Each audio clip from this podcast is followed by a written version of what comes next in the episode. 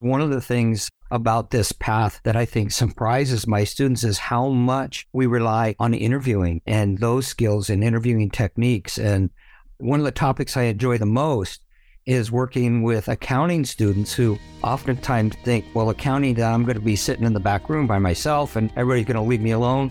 And to tell them that no, you're going to interview witnesses and suspects. And not only that, I'm going to teach you skills to where you can even identify if somebody's being deceptive. I often hear students in my Launch Career Clarity course declare, accounting is boring. As a college major and career coach, I know this absolutely does not have to be true. My guest today is Jim Vogt.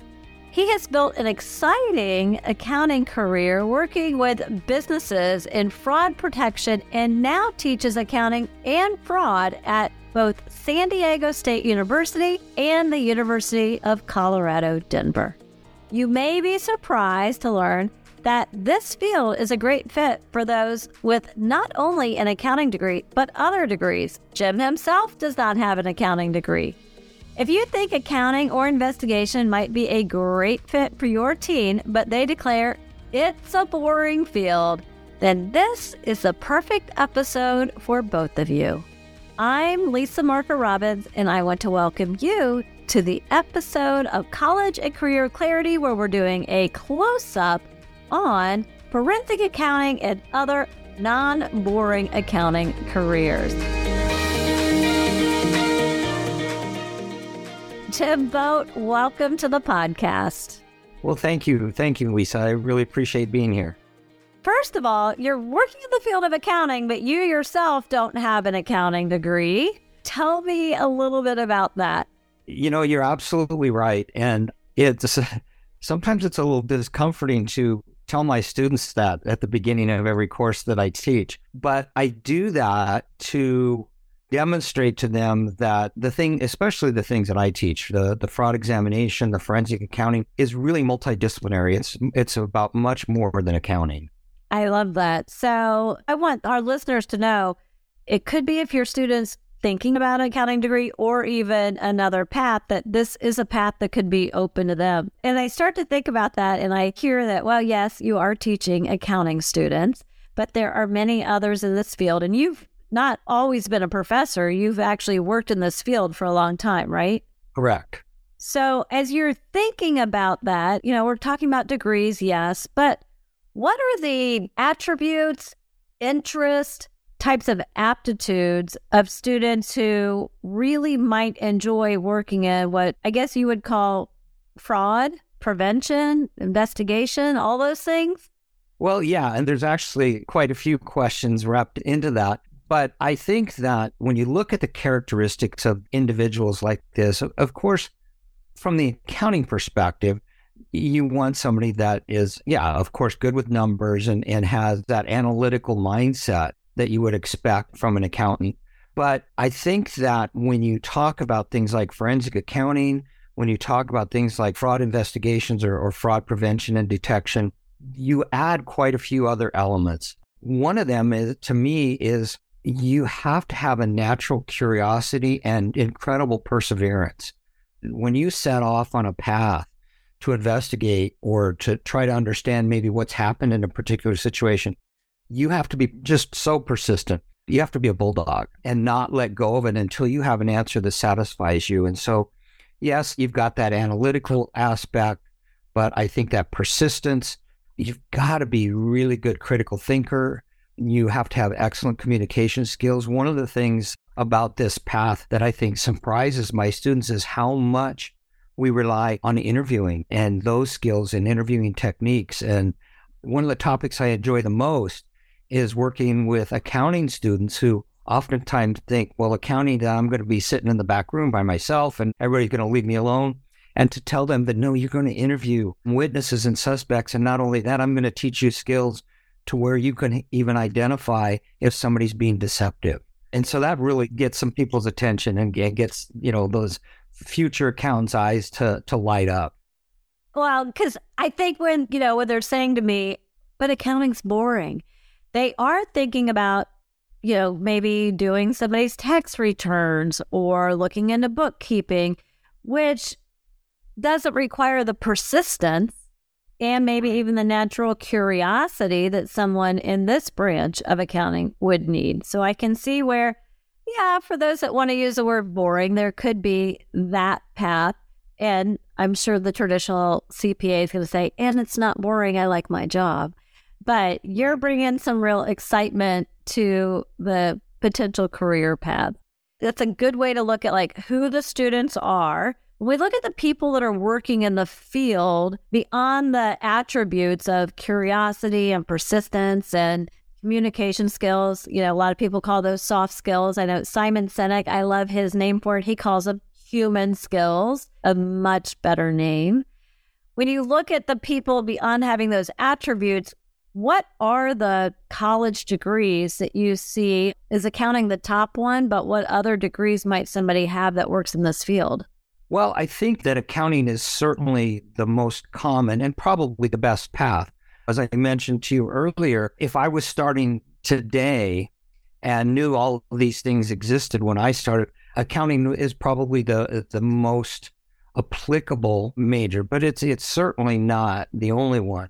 Having a background in finance or business, you know, my I have a dual major undergraduate degree in business administration and psychology. And those have certainly served me well. And of course, I've, I've learned a lot of accounting over the years. And then you could even go a specialized route. For example, my graduate degree is in economic crime management. You can't get much more specialized than that. And that's kind of what zeroed me in on this field a little bit too. So there's multiple routes, but I, I think a good solid foundation certainly can be found in that in that accounting degree. That makes sense.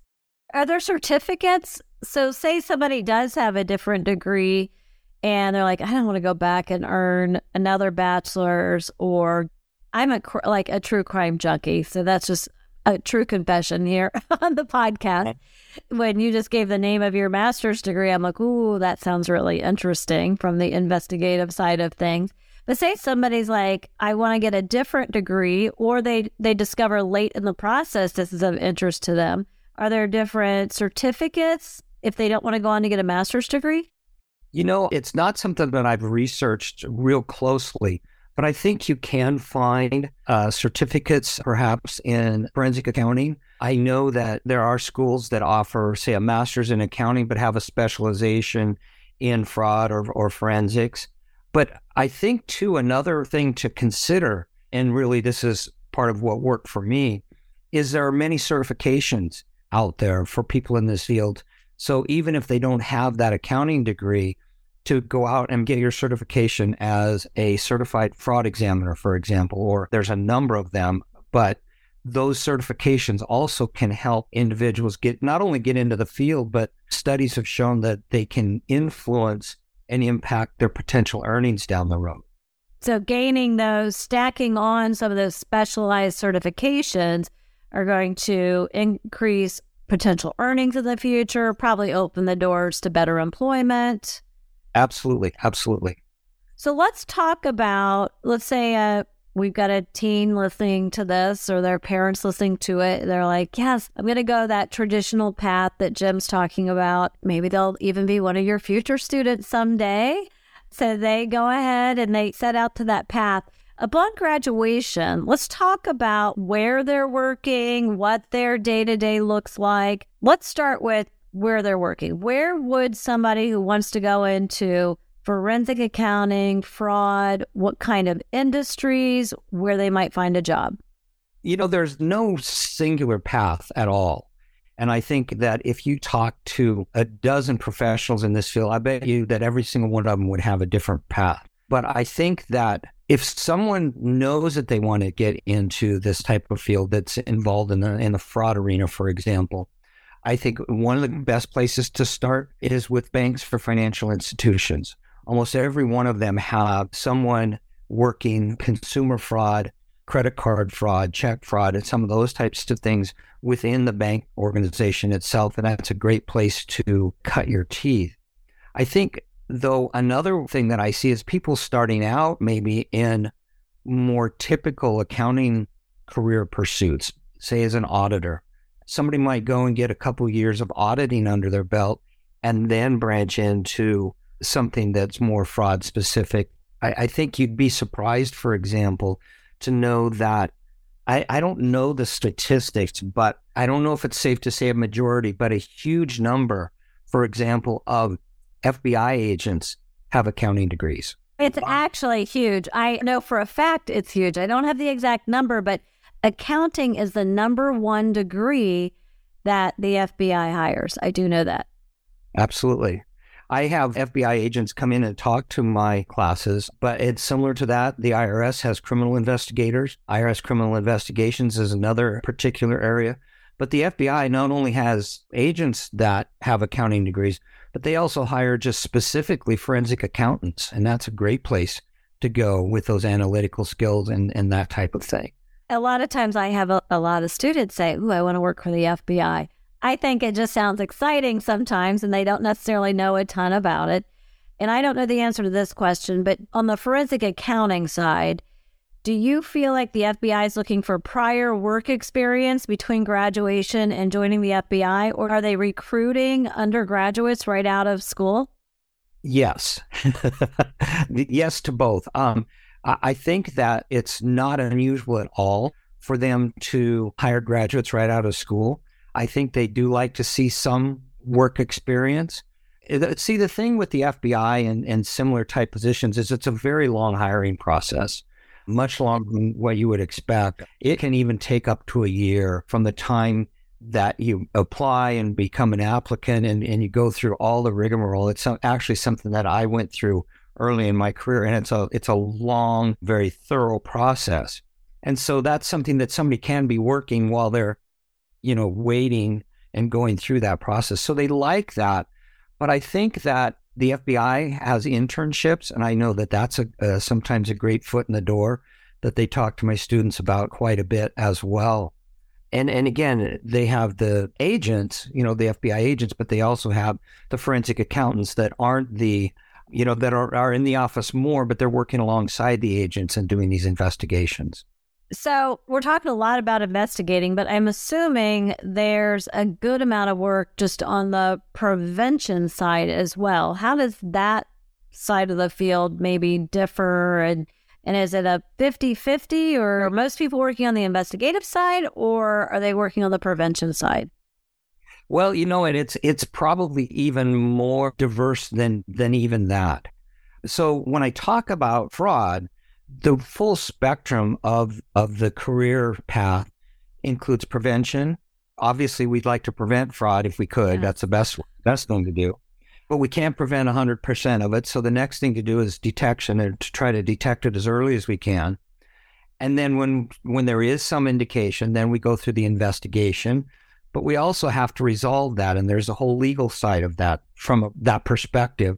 And then, even more broadly, when you consider forensic accounting as a career, what often people overlook is that there's a side of forensic accounting that doesn't even have anything to do with fraud. It's an even broader field than fraud investigation or fraud examination because they get involved with things like valuation of businesses, determining commercial damages in, in lawsuits or breaches of contract, a lot of things even outside of fraud. But when you talk about prevention and detection, that's where I tend to focus.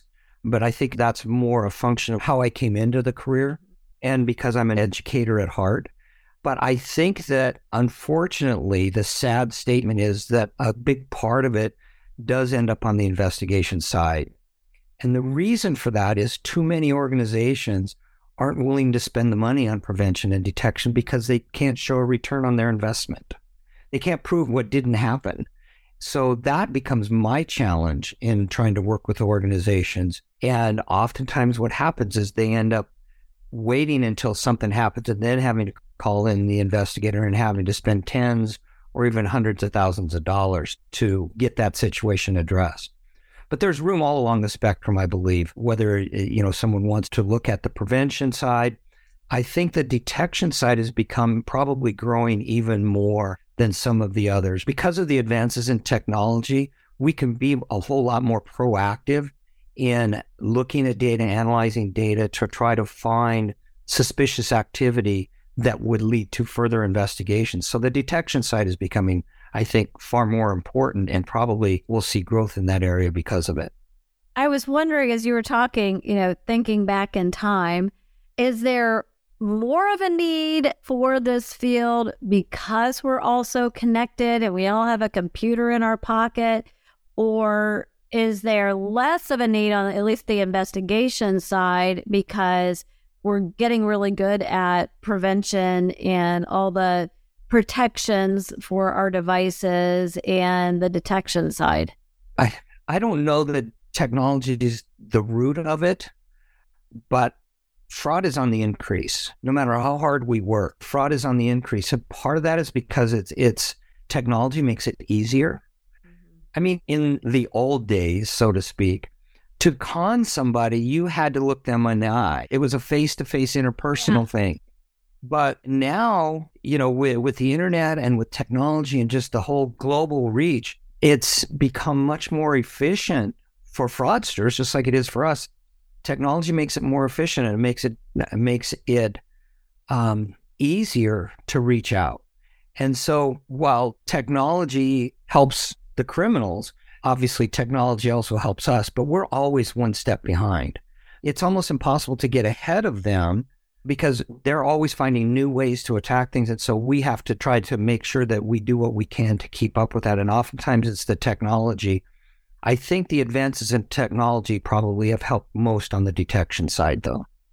So, for sure, is going to continue to be a field that's needed and growing, no doubt. Now, as a professor, you are working with college students. And I know you, when we first met offline in another organization, you were like, I'm a teacher at heart. And you said it today. And your students, mm-hmm. I can tell, are so fortunate to have you. If you could be talking to a teenager before they even start to select this path, do you have any parting words of advice for teens who are thinking about this? In essence, what you're talking about is finding your purpose. Yes. Right. I really believe that we all have at least one purpose, if not multiple purposes. And I think that sometimes the clues are in our childhood. Oh, I could not agree more. If you think back and you think about what is it that engaged you? What is it that growing up that you could get involved with and completely lose track of time? I think that gives us clues. Okay, I'm going to really date myself here. But I grew up and I used to love reading Hardy Boy novels. I don't uh, know if you Nancy Drew. I read Nancy Drew all through the 70s. So I love that stuff. And in fact, there was another series called Encyclopedia Brown Yes. The stories were written so that you got clues and then they'd stop and you had to figure them out. And then you could check and see if you figured it out right. And I used to love that stuff, but that's one way. I think look back at the things that you love and see, well, how does that potentially translate into a career or the or a direction that I want to go? That and just evaluate what you enjoy and what you're passionate about I've always believed that you can only become excellent in something that you're passionate about. And so, yes, it's it's real common for students to to be looking at, well, I'm going to gauge my career path maybe on whether it's the most demand or where I can make the best money. But you know, you're going to be doing this for a long time, folks, and so make sure that it's something that you're passionate about or something that that you enjoy. I have a great statistic to back up what you said. You're going to be doing this for a long time, folks. Students kindergarten through 12th grade go to school for 16,000 hours. And every time I say that to a teenager, and you could probably say it to your college students, and you would see their faces go like, "Yes, I feel every one of those hours." Right. And then you tell them, and the average adult will work 95,000 hours in their working adult life. So you better do what you love, which is all about what I'm helping them figure out in my Launch Career Clarity course. And this podcast episode will be so helpful to that end. This is just fantastic advice. As you were talking, I remembered FBI does have some summer experiences for high school students. So I'm going to go ahead and be sure in our show notes that we drop the link to that because we talked a lot about the FBI here. I'll also go ahead and put links to the show notes for your two universities where, hey, maybe someday one of our listeners will be one of your students in class. You never know. Thanks, Jim, for making time for me today and helping our listeners. Well, I'm convinced that careers in accounting do not have to be boring. As a true crime junkie myself, I'm fascinated with this work. I'm adding to the show notes the promised links on FBI jobs and FBI summer experiences for teens. And I'm also adding another link. It's to the Association of International Certified Professional Accountants site. On this site, they have a lot of information on forensic accounting careers. If I'm honest, when I went to get you this link, my curiosity got me, and I spent way more time than necessary learning about this field while on their site. If you've listened this far, you likely have a student in mind for whom this field could be a fit. Perhaps it's your own teen. Well, your college bound homework this week is to practice those investigation skills by investigating career fit with the links I provided in the show notes.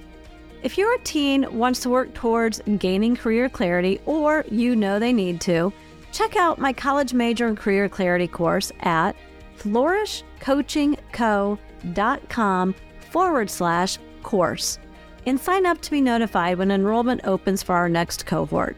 I'll drop that link in the show notes as well. Thank you once again for listening to the College and Career Clarity podcast, where I help your family move from overwhelmed and confused to motivated, clear, and confident about your teen's future.